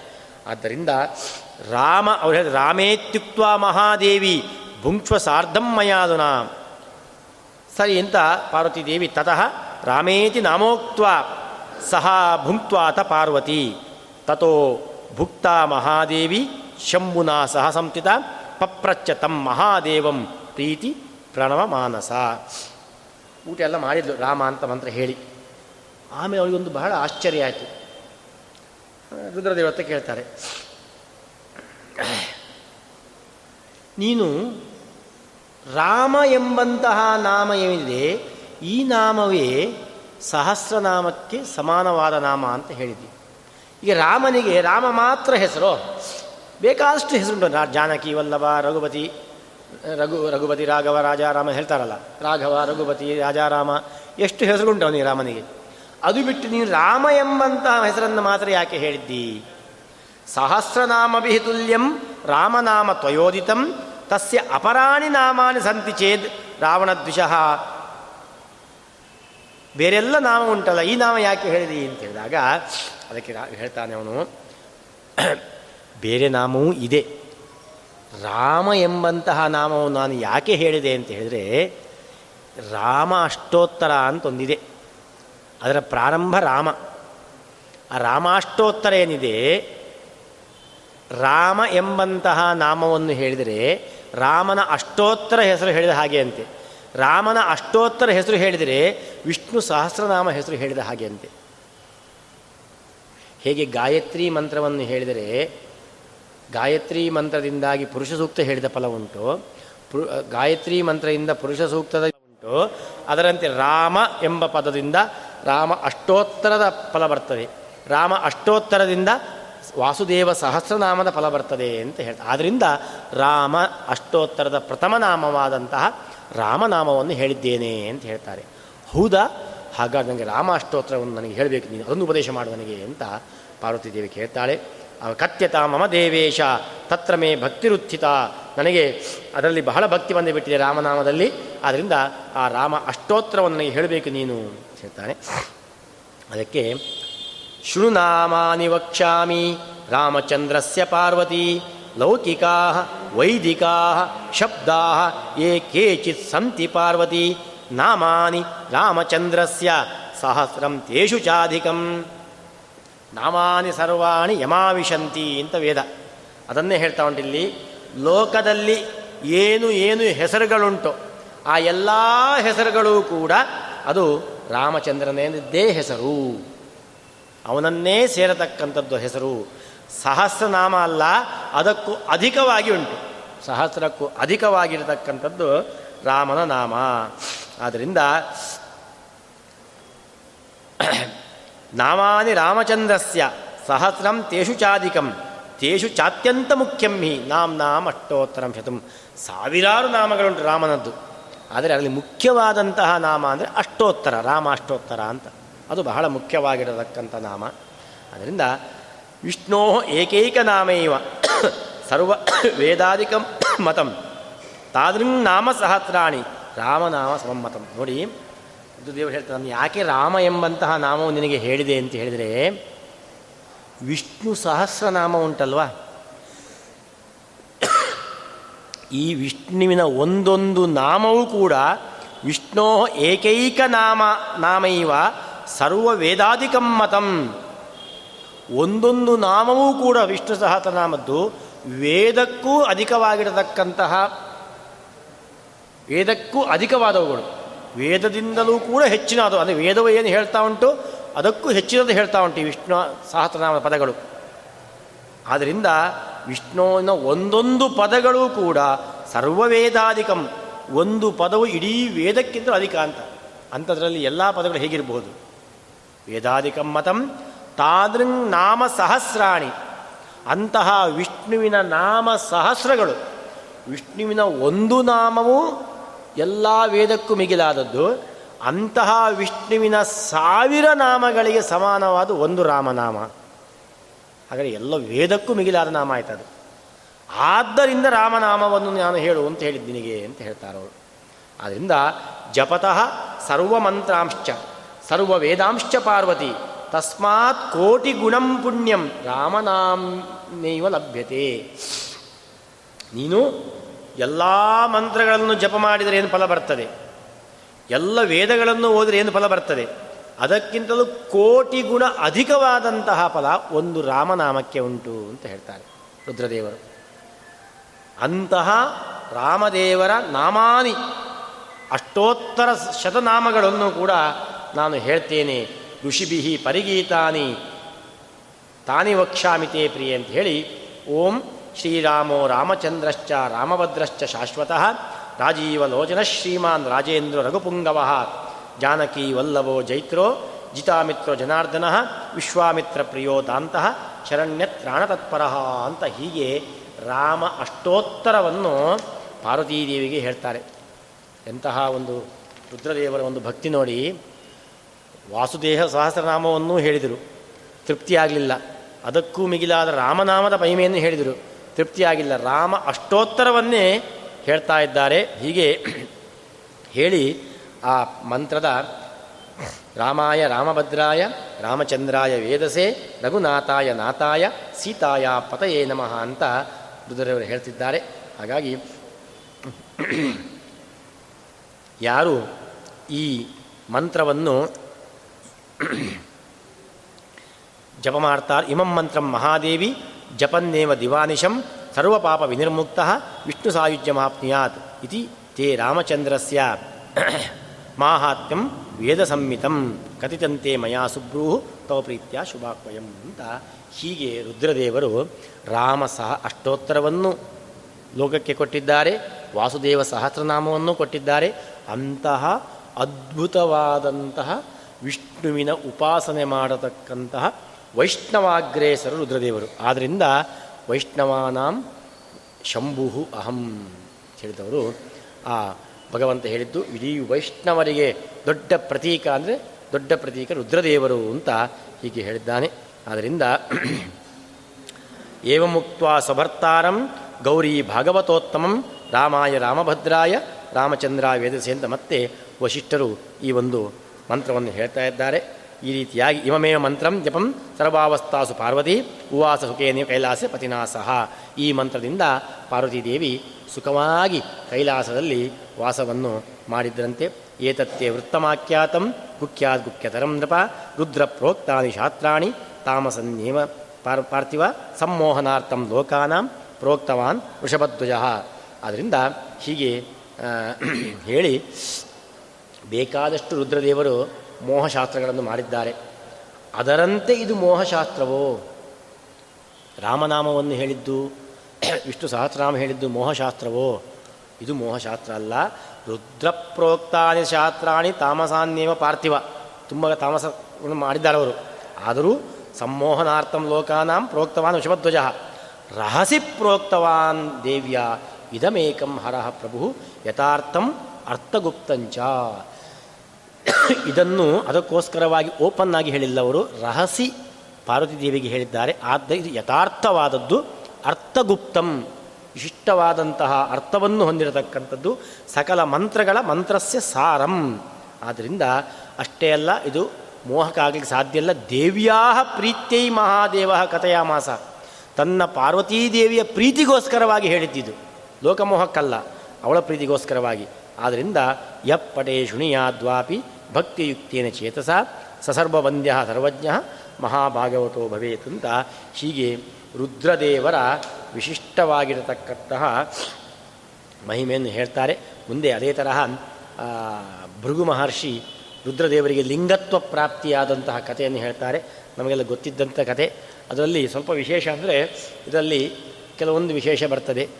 ಅವರು ಭೃಗು ಮಹರ್ಷಿಗಳನ್ನು ಋತು ಋಷಿಗಳೆಲ್ಲ ಯಾಗದಲ್ಲಿ ಏನು ಯೋಚನೆ ಮಾಡೋದು ನಮಗೆ ಯಾರ ನಿರ್ಮಾಲ್ಯ ಸ್ವೀಕಾರ ಮಾಡಬೇಕು, ಯಾರ ನೈವೇದ್ಯ ಸ್ವೀಕಾರ ಮಾಡಬೇಕು, ಯಾರನ್ನು ಪ್ರಧಾನವಾಗಿ ನಾವು ಪೂಜೆ ಮಾಡಬೇಕು. ಇದು ಗೌ ಗೊಂದಲ. ಬ್ರಹ್ಮನೋ, ವಿಷ್ಣುವೋ, ರುದ್ರನೋ. ಅದನ್ನು ನೀನು ಹೋಗಿ ತೀರ್ಮಾನ ಮಾಡು. ಆಮೇಲೆ ನಾವು ತೀರ್ಮಾನ ಮಾಡ್ತೇವೆ ಅಂತ. ಹೀಗೆ ಹೋದ ಮೇಲೆ ಕೊನೆಗೆ ರುದ್ರದೇವರು ಪಾರ್ವತಿಯೊಂದಿಗೆ ಆಸಕ್ತರ ನೋಡಿ ಕಾಮಾಸಕ್ತರ ಸಿಟ್ಟು ಬಂದು ಮೈಯ ಎಲ್ಲ ಅವಯ ಹೋಗಿ ಲಿಂಗ ಮಾತ್ರ ಉಳಿಲಿ ಅಂತ ಶಾಪ ಕೊಡ್ತಾರೆ. ಬ್ರಹ್ಮದೇವರಿಗೆ ಪೂಜೆ ಇಲ್ಲ ಶಾಪ ಕೊಡ್ತಾರೆ. ವಿಷ್ಣುವಿನ ಸಾತ್ವಿಕ ಬುದ್ಧಿಯನ್ನು ನೋಡಿ ಇವನೇ ನಿಜವಾಗಿರ್ತಕ್ಕಂಥ ಪರಮಾತ್ಮ ಅಂಥೇಳಿ ಇವನದ್ದೇ ನೈವೇದ್ಯವನ್ನು ಸ್ವೀಕಾರ ಮಾಡಬೇಕು. ತಸ್ಮಾದ್ ಅನ್ನಂ ಜಲಂ ಪುಷ್ಪಂ ತಸ್ಮೈ ದತ್ತಂ ಹವಿಸ್ತದ ನಿರ್ಮಾಲ್ಯಂ. ಯಾರಿಗೆ? ರುದ್ರದೇವರಿಗೆ ಕೊಟ್ಟದ್ದೆಲ್ಲವೂ ಕೂಡ ನಿರ್ಮಾಲ್ಯಂ ಭವಿಷ್ಯತಿ ಅಂತ ಅಲ್ಲಿ ಅವರಿಗೆ ಶಾಪನೆ ಕೊಟ್ಟು ಹೋಗಿರ್ತಾರೆ ಅಲ್ಲಿ ರುದ್ರದೇವರಿಗೆ. ಎಂದರೆ ನಿನಗೆ ರುದ್ರದೇವರಿಗೆ ಸಮರ್ಪಣೆ ಮಾಡಿದ ಹೂವು, ಅನ್ನ ಎಲ್ಲೋ ನಿರ್ಮಾಲ್ಯವಾಗಿ ಹೋಗಲಿ. ಯಾರು ಸ್ವೀಕಾರ ಮಾಡದ ಹಾಗೆ ಹೋಗಲಿ ಅಂತ ಶಾಪ ಕೊಡ್ತಾರೆ. ಭೃಗು ಶಾಪ ಅಂತೆ ಅದು. ಆದ್ದರಿಂದ ಕೊನೆಗೆ ಅದನ್ನೇ ಹೇಳ್ತಾರೆ ಅವರು ಅಂತೇಳಿದರೆ, ನಾಣ್ಯಂ ತ್ವತ್ಪಾದ ಸಲಿಲಂ ಸೇವ್ಯಂ ಪಿತೃಣಾಂಚ ದಿವೌಕಸಾಂ, ಸರ್ವೇಷಾಂ ಭೂಸುರಾಣಾಂಚ, ಮುಕ್ತಿದಂ ಕಲ್ಮಶಾಪಹಂ ಆಮೇಲೆ ತದ್ಭುಕ್ತೋಚ್ಚಿಷ್ಟಶೇಷಂ ವೈ ಪಿತೃಣಾಂಚ ದಿವೌಕಸಾಂ ಭೂಸುರಾಣಾಂಚ ಸೇವ್ಯಂ ವಿಷ್ಣುವಿಗೆ ನೈವೇದ್ಯ ಮಾಡಿದ್ದನ್ನೇ ಇತರ ದೇವತೆಗಳಿಗೆ, ಬ್ರಾಹ್ಮಣರಿಗೆ, ಪಿತೃಗಳಿಗೆ ಕೊಡಬೇಕು ಅಂತ ಹೇಳ್ತಾರೆ. ಹೊರತು, ಬೇ ಇತರೇಶಾಂತು ದೇವಾನಾಂ ಅನ್ನಂ ಪುಷ್ಪಂ ಬಲಂ ಜಲಂ ತಥಾ ಅಸ್ಪೃಶ್ಯಂತು ಭವೇತ್ ಸರ್ವಂ ನಿರ್ಮಾಲ್ಯಂ ಸುರಯಾಸಮಂ ಪದ್ಮಪುರಾಣದ ಮಾತು. ಇತರ ದೇವತೆಗಳಿಗೆ ಅರ್ಪಣೆ ಮಾಡಿದಂತಹ ನೈವೇದ್ಯವನ್ನೆಲ್ಲ ಸ್ವೀಕಾರ ಮಾಡಿದೆವು ಅಂತಾದರೆ ಅದು ಸುರೆಗೆ ಸಮಾನವಾಗ್ತದೆ ಅಂತ ಒಂದು ಮಾತನ್ನು ಹೇಳ್ತಾರೆ. ಹೀಗೆ ತಸ್ ಅಂದರೆ ಇದೆಲ್ಲ ಸ್ವೀಕಾರ ಮಾಡಬಾರದು ಅಂತ ಹೇಳಿದರೆ ನಾವು ನಿಷ್ಕಾಮನೆಯಿಂದ ಮಾಡತಕ್ಕಂತಹ ಕರ್ಮ, ಮೋಕ್ಷೈಕ ಪದದಿಂದ ಮಾಡತಕ್ಕಂಥ ಕರ್ಮದಲ್ಲಿ ನಾವು ಇತರ ದೇವತೆಗಳ ಪ್ರಸಾದ ಸ್ವೀಕಾರ ಮಾಡಬಾರದು. ಐಹಿಕವಾಗಿರತಕ್ಕಂತಹ ಸಂದರ್ಭದಲ್ಲಿ ಸ್ವೀಕಾರ ಎಂಬತಕ್ಕಂಥ ಅಹಿಕ ಫಲಕ್ಕೆ ಅದು ಕಾರಣವಾಗ್ತದೆ ಅಷ್ಟೇ ಹೊರತಾಗಿ ಮೋಕ್ಷ ಸಿಗಬೇಕು ಅಂತ ಕೊನೆಗೆ ಹೀಗೆ ಉಪಾಸನೆ ಮಾಡಬೇಕು ಅಂತ ಅರ್ಥ. ಈ ರೀತಿಯಾಗಿ ತೀರ್ಮಾನ ಆಗ್ತದೆ ಅಂತ ಹೀಗೆ ರುದ್ರದೇವರು ಅವರ ಸ್ಥಾನ, ಅದಕ್ಕಿಂತ ಮಿಗಿಲಾಗಿರತಕ್ಕಂಥ ಭಗವಂತನ ಸ್ಥಾನ, ಇದನ್ನು ಬಹಳ ಸುಂದರವಾಗಿ ಈ ಪದ್ಮಪುರಾಣದಲ್ಲೂ ಹಾಗೆ ವಾದಿರಾಜರು ಕೂಡ ಬಹಳ ಸುಂದರವಾಗಿ ಅದಕ್ಕೊಂದು ಗ್ರಂಥವನ್ನೇ ಬರೆದಿದ್ದಾರೆ ಅವರು.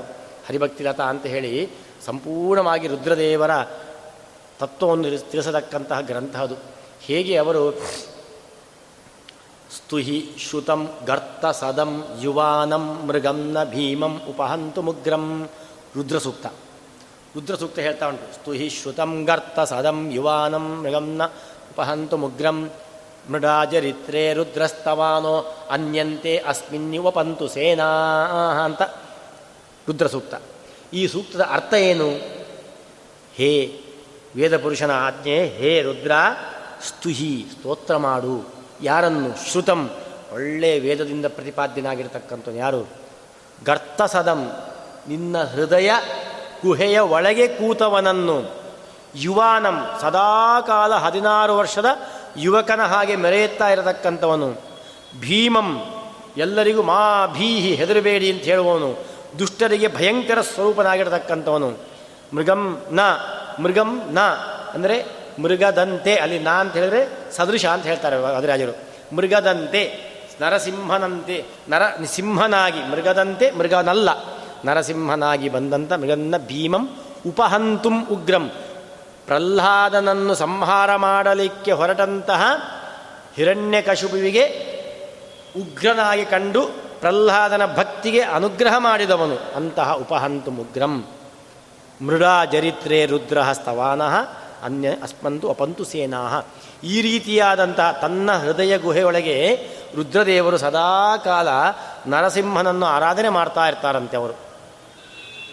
ಅಂತಹ ನರಸಿಂಹನ ಆರಾಧಕರಾದಂತಹ ರುದ್ರದೇವರನ್ನು ನಾವು ಧ್ಯಾನ ಮಾಡಿದೆವು ಅಂತಾದರೆ ನಮಗೆ ಅವರು ಮಾ ಕೊಡುವ ಫಲ ಅಂದರೆ ಅನ್ಯಂತೆ ಅಸ್ಮಿನ್ನು ವಪಂತು ಸೇನಾ ರುದ್ರದೇವರ ಗಣ ನಮ್ಮ ಜೊತೆ ನಮ್ಮನ್ನು ರಕ್ಷಣೆ ಮಾಡ್ತದಂತೆ. ಹೇಗೆಂದರೆ, ನೋಡಿ, ಸಂಧ್ಯಾ, ಪ್ರತಿನಿತ್ಯ ಸಂಧ್ಯಾಕಾಲ ಬರ್ತದೆ. ಸೂರ್ಯಾಸ್ತವಾದ ಆಗುವ ಮೊದಲನೇ ಮೂರು ಗಳಿಗೆ, ಆದ ಮೇಲೆ ನಾಲ್ಕು ಗಳಿಗೆ. ಇದಕ್ಕೆ ಪ್ರದೋಷ ಕಾಲ ಅಂತ ಕರಿತೀವಿ ನಾವು. ಸಂಧ್ಯಾಕಾಲ ಈ ಸಂಧ್ಯಾಕಾಲ ಯಾವುದು ಅಂದರೆ ರುದ್ರದೇವರ ಕಾಲ ಇದು. ಸಂಧ್ಯಾಕಾಲದಲ್ಲಿ ನಾವು ಮನೆಯಲ್ಲಿ ಏನು ಮಾಡ್ತಾ ಇರಬೇಕು? ಜಪ, ತಪ, ಹೋಮ, ಇದು ಭಜನೆ, ಪಾರಾಯಣ ಇತ್ಯಾದಿ ಮಾಡಬೇಕು. ಹೊರತು ನಿದ್ರೆ, ಆಹಾರ ಇತ್ಯಾದಿ ಸ್ವೀಕಾರ ಮಾಡೋದು ಮಾಡಬಾರ್ದು. ಈ ತರಹ ಪ್ರತಿನಿತ್ಯ ಈ ಬ್ರಹ್ಮದೇವರಿಗೆ ಭಗವಂತ ಸೃಷ್ಟಿ ಮಾಡಲಿಕ್ಕೆ ಆಜ್ಞೆ ಮಾಡ್ತಾನೆ. ಅವರು ಸೃಷ್ಟಿಸಲು ಮಾಡಿದ ಮೇಲೆ ಸನಕಾದಿಗಳು ಸೃಷ್ಟಿ ಮಾಡ್ತಾ ಅವರು ಸಂಪೂರ್ಣ ವೈರಾಗ್ಯದಲ್ಲಿ ಬಂದು ಅವರು ಸೃಷ್ಟಿ ಕಾರ್ಯ ಮುಂದುವರಿಸುವುದು ಅಂತ ಹೇಳ್ತಾರೆ. ಬ್ರಹ್ಮದೇವರು ಆವಾಗ ಕ್ರೋಧವನ್ನು ಸ್ವೀಕಾರ ಮಾಡ್ತಾರೆ. ಆ ಕ್ರೋಧ ಭೂ, ಎರಡು ಭೂ, ಇದು ಹುಬ್ಬು ಒಟ್ಟಾದಾಗ ಆ ಭ್ರೂ ಮಧ್ಯೆಯಿಂದ ಉತ್ಪತ್ತಿಯಾದ ರುದ್ರದೇವರು. ಕ್ರೋಧದಿಂದ ಹುಟ್ಟಿದ್ದರಿಂದ ಅವರಿಗೆ ಸೃಷ್ಟಿ ಕಾರ್ಯ ಮಾಡಲಿಕ್ಕೆ ಹೇಳ್ತಾರೆ. ಅವರು ಕ್ರೋಧದ ಗುಣದಿಂದಲೇ ಹುಡಿಸ್ತಾರೆ. ಅದೇ ಭೂತಗಣಗಳು. ಅಯ್ಯೋ ಅಯ್ಯೋ ಈ ಸೃಷ್ಟಿ ಮಾಡಿಬಿಟ್ರೆ ಭೂಮಿಯಲ್ಲಿ ಯಾರೂ ಬದಲಿಕ್ಕೆ ಸಾಧ್ಯ ಇಲ್ಲಪ್ಪ, ನಿನ್ನ ಸೃಷ್ಟಿ ಸಾಕು ಮಾಡು ಅಂತ ರುದ್ರದೇವರ ಹತ್ರ. ಯಾಕೆಂದ್ರೆ ರುದ್ರ ಗಣಗಳು ಅಂತ ಸೃಷ್ಟಿ ಮಾಡಿದರೆ ಹೇಗೆ? ಕೊನೆಗೆ ಏನು ಮಾಡಬೇಕು? ಅದಕ್ಕೆ ಬ್ರಹ್ಮದ್ರ ಹೇಳ್ತಾರೆ, ಈ ಗಣಗಳನ್ನು ಕಟ್ಟಿಕೊಂಡು ನೀನು ಸ್ಮಶಾನವಾಸಿಯಾಗು ಅಂತ ಹೇಳ್ತಾರೆ. ಎರಡು ಅದರದ್ದು. ಸ್ಮಶಾನವಾಸಿ, ಸ್ಮಶಾನದ ಒಳಗೆ ಇದ್ದುಕೊಂಡು ಸ್ಮಶಾನ ಯಾರು ಒಳ್ಳೆಯ ಸಾತ್ವಿಕರು ಅವರಿಗೆ ಸ್ಮಶಾನದಿಂದ ಬರತಕ್ಕಂಥ ಉಪದ್ರವವನ್ನು ಪರಿಹಾರ ಮಾಡ್ತಾರೆ. ಇನ್ನೊಂದು ಸಂಧ್ಯಾಕಾಲಕ್ಕೆ ಸ್ಮಶಾನದ ಹೊರಗೆ ಬರ್ತಾರೆ, ಗಣಗಳನ್ನು ಕಟ್ಟಿಕೊಂಡು ಪ್ರತಿಯೊಬ್ಬರ ಮನೆಗೆ ಹೋಗ್ತಾರೆ.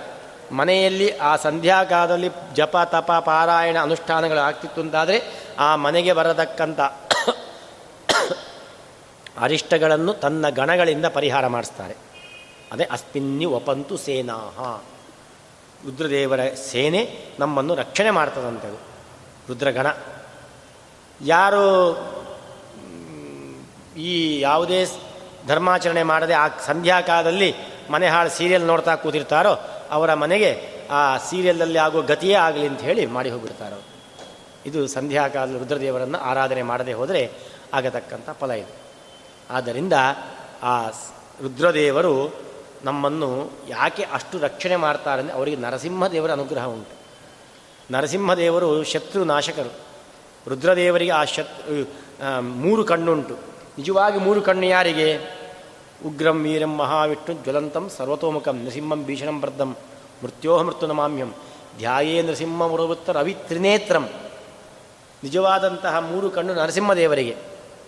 ಸಂಹಾರ ಶಕ್ತಿಗಳಿಗೆಲ್ಲ ಮೂರು ಕಣ್ಣು. ಆ ನರಸಿಂಹನ ಉಪಾಸಕರಾಗಿರ್ತಕ್ಕಂಥ ದುರ್ಗೆಗೂ ನೀರು ಮೂರು ಕಣ್ಣು ದುರ್ಗಾನ್ ತ್ರಿನೇತ್ರಾಂ ಭಜೆ ಅಂತ. ಅವಳಿಗೂ ಮೂರು ಕಣ್ಣು ರುದ್ರದೇವರಿಗೂ ಮೂರು ಕಣ್ಣು ಯಾಕೆ? ನರಸಿಂಹನ ಉಪಾಸಕರವರು, ಸಂಹಾರ ಶಕ್ತಿಯವರು. ಹಾಗಾಗಿ ಸದಾಕಾಲ ದುಷ್ಟರನ್ನು ಸಂಹಾರ ಮಾಡುವ ರೂಪವಾದ ನರಸಿಂಹದೇವರ ಆರಾಧಕರು ರುದ್ರದೇವರು.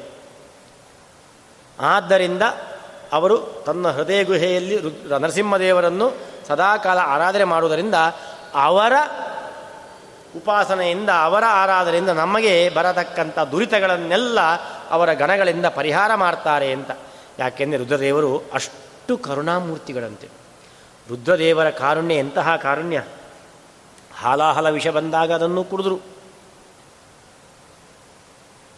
ಇನ್ನೂ ದೊಡ್ಡ ಕಾರುಣ್ಯ ನೋಡಿ, ಚಂದ್ರನಿಗೆ ಒಮ್ಮೆ ಅವನ ಮಾವ ಶಾಪ ಕೊಡ್ತಾನೆ. ಯಾಕೆಂದರೆ ಚಂದ್ರನಿಗೆ ದಕ್ಷನ ಇಪ್ಪತ್ತ ಏಳು ಮಕ್ಕಳನ್ನು ಆ ನಕ್ಷತ್ರಾಭಿಮಾನ ದೇವತೆಗಳು ಇಪ್ಪತ್ತೇಳು ಅವರನ್ನು ಕೊಟ್ಟು ಮದುವೆ ಮಾಡ್ತಾರೆ. ಆದರೆ ಚಂದ್ರನಿಗೆ ಆ ಇಪ್ಪತ್ತೇಳು ಮಂದಿಯಲ್ಲಿ ರೋಹಿಣಿಯ ಮೇಲೆ ಬಹಳ ಪ್ರೀತಿ. ಉಳಿದ್ರ ಮೇಲೆ ಅಷ್ಟು ಪ್ರೀತಿ ಕಮ್ಮಿ. ಅವಾಗ ಉಳಿದ ಇಪ್ಪತ್ತಾರು ಮಂದಿ ಹೋಗಿ ಅಪ್ಪನ ಹತ್ರ ದಕ್ಷಿಣ ಹತ್ರ ಕಂಪ್ಲೇಂಟ್ ಕೊಡ್ತಾರೆ.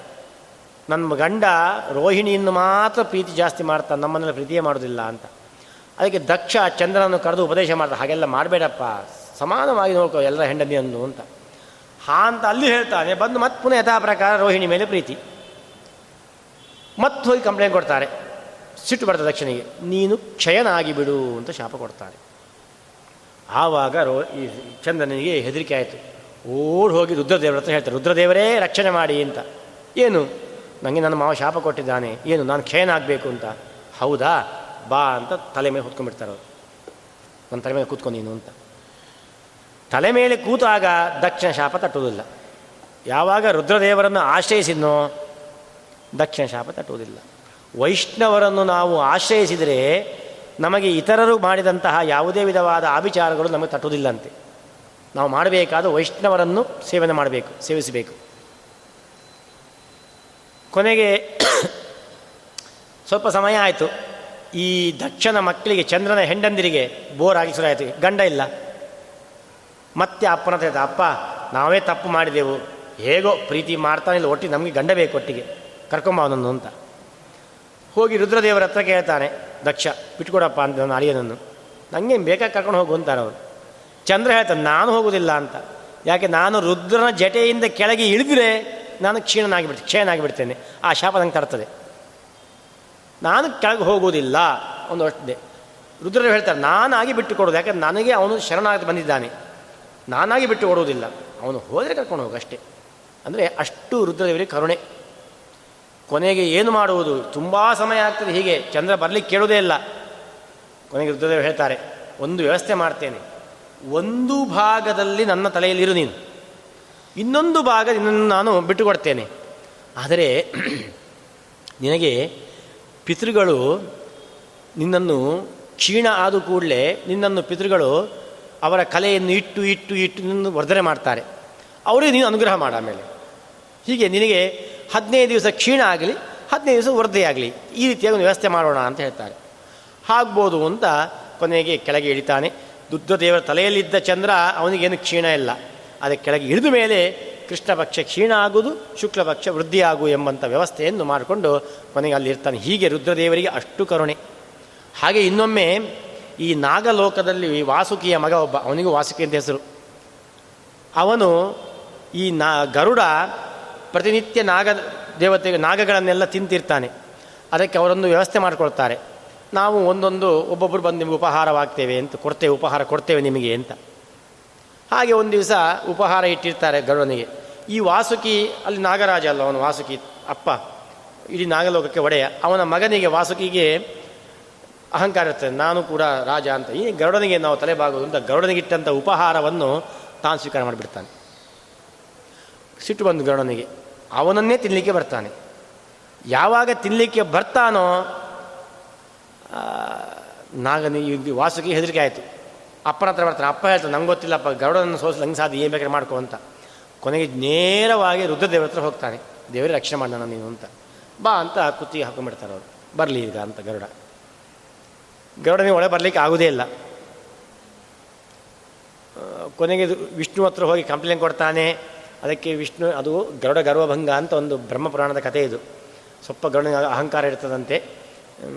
ನಾನು ವಿಷ್ಣುವನ್ನು ಹೊತ್ಕೊಂಡು ಹೋಗೋನು ಅಂತ. ಅದಕ್ಕೆ ಗರ್ವಭಂಗ ಮಾಡಬೇಕು ಅಂತ ಹೇಳಿ ವಿಷ್ಣುವನ್ನು ನಾಟಕ ಆಡಿರ್ತಾನೆ. ವಿಷ್ಣು ಹತ್ರ ಕಂಪ್ಲೇಂಟ್ ಹೆಂಗೆ ಕೊಡ್ತಾನೆಂದರೆ ನಿನ್ನನ್ನು ಸದಾ ಕಾಲ ಹೊರುವವನು ನಾನು. ನನ್ನ ಮೇಲೆ ನಿಮಗೆ ಕರುಣೆ ಇಲ್ಲ. ನೋಡಿ, ರುದ್ರ. ಯಾವನೋ ಬಂದು ಆಶ್ರಯಕ್ಕೆ, ಅವನಿಗೆ ಎಂತಹ ಆಶ್ರಯ ಕೊಟ್ಟಿದ್ದಾನೆ. ಯಾರೋ ಮೂರನೇವನು, ಅವನನ್ನು ರಕ್ಷಣೆ ಮಾಡ್ತಾನೆ. ನನಗೆ ನೀನು ಆಶ್ರಯ ಕೊಡೋದಿಲ್ಲ ಅಂಥೇಳಿ ಕೊನೆಗೆ ಅದೇನೋ ಗಲಾಟೆ ಆಗ್ತದೆ, ಸಿಟ್ಟು ಬರ್ತದೆ. ನಾನೇ ನಿನ್ನ ಹೊರುವನು ಹಾಗೆ ಅಂತ ನಿನಗೆ ಅಷ್ಟು ಶಕ್ತಿ ಇದ್ದರೆ ನನ್ನ ಕಿರುಬೆಳನ್ನು ಹೊರತು ನೋಡು ಅಂತ ಗರುಡನ ಕುಕ್ಕನ ತೆಗಿ ಒತ್ತುತ್ತಾನೆ ಭಗವಂತ. ಆ ಮೂಗು ಮತ್ತೆ ಹಿಂದಿನ ಭಾಗ ಎರಡು ಒಟ್ಟಾಗಿ ಬಿಡ್ತಾನಂತೆ. ಅಂಥ ಸ್ಥಿತಿಗೆ ಬಂದುಬಿಡ್ತಾನೆ ಗರುಡ. ಕೊನೆ ಕ್ಷಮೆ ಕೇಳ್ತಾನೆ. ಆಮೇಲೆ ರುದ್ರನ ಹತ್ರ ಹೋಗಿ ಮಾತಾಡಿದಾಗ ಹೇಳ್ತಾನೆ, ಇವನನ್ನು ನಾನು ಬಿಟ್ಟು ಕೊಡುವುದಿಲ್ಲ ಯಾಕೆ? ನನ್ನ ಕ್ಷಣಾಗತನಾಗಿ ಬಂದಿದ್ದಾನೆ ಇವನು. ಇಂತಹ ಶರಣಾಗತನಾಗಿರ್ತಕ್ಕಂಥವರಿಗೆ ರಕ್ಷಣೆ ಮಾಡೋದನ್ನ ಕರ್ತವ್ಯ, ನಾನು ಬಿಟ್ಟು ಕೊಡುವುದಿಲ್ಲ ಅಂತ ಹೇಳ್ತಾರೆ. ಕೊನೆಗೆ ಅವನನ್ನು ರಕ್ಷಣೆ ಮಾಡಲಿಕ್ಕೋಸ್ಕರವಾಗಿ ಸದಾಕಾಲ ಅವನನ್ನೇ ಹಾರವನ್ನಾಗಿ ಮಾಡಿಕೊಂಡು, ವಾಸುಕಿಯನ್ನೇ ಹಾರವನ್ನಾಗಿ ಮಾಡಿಕೊಂಡು ಇದ್ದಾನೆ ರುದ್ರದೇವರು ಅಂತ ಹೀಗೆ ರುದ್ರದೇವರ ಒಂದೊಂದು ಅವರ ಚರಿತ್ರೆಯೂ ಕೂಡ ಅಷ್ಟು ಮಹಿಮಾಭೂತವಾಗಿರತಕ್ಕಂಥದ್ದು. ದಕ್ಷ ದಕ್ಷ ಅಹಂಕಾರ ಇತ್ತವನಿಗೆ ತಾನು ರುದ್ರನ ಮಾವ, ಪ್ರಜಾಪತಿ. ಹಾಗಾಗಿ ನನಗೆ ಅವನು ಗೌರವ ಕೊಡಬೇಕು ಅಂತ ರುದ್ರದೇವರು ಹೇಳ್ತಾರೆ, ಗೌರವ ಕೊಡೋದು ಅವನಿಗೇನು ನಾನು. ನಾನು ಯಾವ ವ್ಯಕ್ತಿಗೂ ನಾವು ಗೌರವ ಕೊಡೋದಲ್ಲ ಹಾಗೆ ತಿಳ್ಕೊಂಡ್ರೆ ದೊಡ್ಡ ತಪ್ಪದು. ಅವನ ಒಳಗಿರತಕ್ಕಂತಹ ಶಕ್ತಿಗೆ ನಾವು ಕೊಡತಕ್ಕಂಥದ್ದು ಗೌರವ. ಎಲ್ಲಿ ಅಹಂಕಾರ ಇರ್ತದೋ, ಗರ್ವ ಇರ್ತದೋ, ಅಲ್ಲಿ ಆ ಶಕ್ತಿ ಇರುವುದಿಲ್ಲ. ಹಾಗೆ ದಕ್ಷಿಣಿಗೇನು ಗೌರವ ಕೊಡುವುದು ಅಂತ ಹೇಳಿ ರುದ್ರದೇವರು ಹೇಳ್ತಾರೆ, ಹೀಗೆ ರುದ್ರ ಶಕ್ತಿಯನ್ನೇ ಮಣಿಸಬೇಕು ಅಂತ ದಕ್ಷಿಣ ಚಿಂತನೆ. ಆ ರುದ್ರದೇವರು ಎಂತಹ ವೈಷ್ಣವರವರು, ಅವರನ್ನು ಹಂಗೆ ಸುಧಾ ಸಾಧ್ಯನೋ? ಎಂತಹ ಸ್ಥಾನದಲ್ಲಿದ್ದಾರವರು ಗರುಡ, ಇದು ಆರನೇ ಸ್ಥಾನಕ್ಕೆ ಅವರೇ ಬರತಕ್ಕಂಥದ್ದು. ಬ್ರಹ್ಮ, ವಿಷ್ಣು ಬ್ರಹ್ಮ, ಇದು ವಿಷ್ಣು, ಲಕ್ಷ್ಮೀ, ಬ್ರಹ್ಮ, ಪಾರ್ವತಿ, ಇದು ಭಾರತಿ ಮತ್ತು ಸರಸ್ವತಿ ಆದಮೇಲೆ ಇವರೇ ಬರತಕ್ಕ ರುದ್ರೇ ಬರತಕ್ಕಂಥದ್ದು ಆ ಸ್ಥಾನ. ಅಷ್ಟು ದೊಡ್ಡ ಸ್ಥಾನ ಇರತಕ್ಕಂಥವರು ಪರಮ ವೈಷ್ಣವೋತ್ತಮರು. ದೊಡ್ಡ ದೇವತೆ ರುದ್ರದೇವರು, ಅಂತಹ ರುದ್ರದೇವರ ಆರಾಧನೆ ಸದಾ ಕಾಲ ನಾವು ಮಾಡಬೇಕು. ಯಾಕೆಂದರೆ ರುದ್ರದೇವರು ಎರಡು ಫಲವನ್ನು ಕೊಡ್ತಾರೆ. ಐಹಿಕ ಫಲವನ್ನು ಕೊಡ್ತಾರೆ, ಪಾರತ್ರಿಕ ಫಲವನ್ನು ಕೊಡ್ತಾರೆ. ಮಕ್ಕಳು ಇತ್ಯಾದಿಯಲ್ಲಿ ಬರಬೇಕು ಅಂತ ಕೃಷ್ಣ ತೋರಿಸಿಕೊಟ್ಟ. ಹಾಗಾಗಿ ಮಕ್ಕಳು ಸಂತಾನಾದಿಗಳನ್ನು ಕೊಡತಕ್ಕಂಥ ದೇವತೆಯೇ ಹೌದು ರುದ್ರದೇವರು. ಅದೇ ತರಹ ರುದ್ರದೇವರು ಪಾರತ್ರಿಕವಾಗಿರತಕ್ಕ ಸುಖವನ್ನು ಕೊಡತಕ್ಕಂಥವ್ರು ಹೌದು. ಹಾಗಾಗಿ ರುದ್ರದೇವರು ಅಂದರೆ ಅವರು ಮೃತ್ಯುಂಜಯ ರುದ್ರ ಅಂತ ಹೇಳ್ತೇವೆ ನಾವು. ಮೃತ್ಯುಂಜಯ. ಮೃತ್ಯುವನ್ನೇ ಜಯಿಸಿರತಕ್ಕಂಥವ್ರು. ಅಂದರೆ ಅಮೃತವನ್ನು, ಇದು ವಿಷವನ್ನು ಪಾನ ಮಾಡಿದಾಗ ರುದ್ರದೇವರಿಗೆ ಪಾನ ಮಾಡಿದ ಮೇಲೆ ತುಂಬ ತಲೆಶೂಲೆ ಬಂತಂತೆ. ಕೊನೆಗೆ ಬ್ರಹ್ಮದೇವರನ್ನು ಪ್ರಾರ್ಥನೆ ಮಾಡ್ತದಂತ ತಲೆಶೂಲೆಯನ್ನು ಹೇಗಾದರೂ ಪರಿಹಾರ ಮಾಡಿ ಅಂತ. ಆವಾಗ ರುದ್ರದೇವರಿಗೆ ಉಪದೇಶ ಮಾಡ್ತಾರೆ ಬ್ರಹ್ಮದೇವರು. ಅಚ್ಯುತಾನಂತ ಗೋವಿಂದ ಎಂಬಂತಹ ಮಂತ್ರ, ನಾಮತ್ರಯ ಮಂತ್ರ ಅಂತ. ಅಚ್ಯುತಾನಂತ ಗೋವಿಂದ, ನಾಮತ್ರಯ ಭೇಷಜಾತ್ ನಶ್ಯಂತಿ ಸಕಲಾರೋಗಾ ಸತ್ಯಂ ಸತ್ಯಂ ವದಾಮ್ಯಹಂ ಅಂತ ಅಚ್ಯುತಾನಂತ ಗೋವಿಂದ ಎಂಬತಕ್ಕಂತಹ ಮಂತ್ರವನ್ನು ಜಪ ಮಾಡಿದರೆ ರೋಗ ಎಂಬತಕ್ಕಂಥದ್ದು ಪರಿಹಾರವಾಗ್ತದೆ ಅಂತ. ರುದ್ರದೇವರು ಆ ಮಂತ್ರವನ್ನು ಜಪ ಮಾಡ್ತಾರಂತೆ, ಅಚ್ಯುತಾನಂತ ಗೋವಿಂದಾಯ ನಮಃ ಅಂತ. ಆ ಮಂತ್ರವನ್ನು ಜಪ ಮಾಡಿ ಅದರಿಂದ ತಲೆಶೂಲೆಯನ್ನು ಪರಿಹಾರ ಮಾಡಿಕೊಂಡಿದ್ದಾರೆ ಅಂತ. ಹೀಗೆ ಆದ್ದರಿಂದ ಮೃತ್ಯುಂ ಜಯ. ಅವರು ಮೃತ್ಯುನಾಮಕನಾದಂತಹ ಭಗವಂತನ ಅನುಗ್ರಹಕ್ಕೆ ಪಾತ್ರರಾಗಿ ಮೃತ್ಯುವನ್ನೇ ಜಯಿಸಿರತಕ್ಕಂಥವರು ಅಂತಹ ವಿಶಿಷ್ಟವಾಗಿರತಕ್ಕಂತಹ ರೂಪ, ಆ ರುದ್ರದೇವರ ರೂಪ. ಆದ್ದರಿಂದ ಆ ರುದ್ರದೇವರು ಏನಿದ್ದಾರೆ, ಅವರ ಅನುಗ್ರಹ ಪ್ರತಿ ಒಬ್ಬ ವ್ಯಕ್ತಿಯೂ ಕೂಡ ಪಡೆಯಲೇಬೇಕು. ಹಾಗಾಗಿ ನಾನು ರುದ್ರನನ್ನು ಉಪಾಸನೆ ಮಾಡುವುದಿಲ್ಲ ಅಂತ ಹೇಳಲಿಕ್ಕೆ ಇಲ್ಲ. ಭಗವಂತನ ಅನುಗ್ರಹ ಪ್ರಾಪ್ತಿಯಾಗಬೇಕು ಅಂತಾದರೆ ವೈಷ್ಣವರ ಅನುಗ್ರಹ ಆಗಲೇಬೇಕು. ಅದರಲ್ಲಿ ಪರಮ ವೈಷ್ಣವರಾಗಿರತಕ್ಕಂಥವರು ರುದ್ರದೇವರು. ಅದಕ್ಕೆ ಅವರಿಗೆ ಶಿವ ಅಂತ ಹೆಸರು. ಶಿವ ಅಂದರೆ ಪರಮ ಮಂಗಲ ಅಂತ ಅರ್ಥ.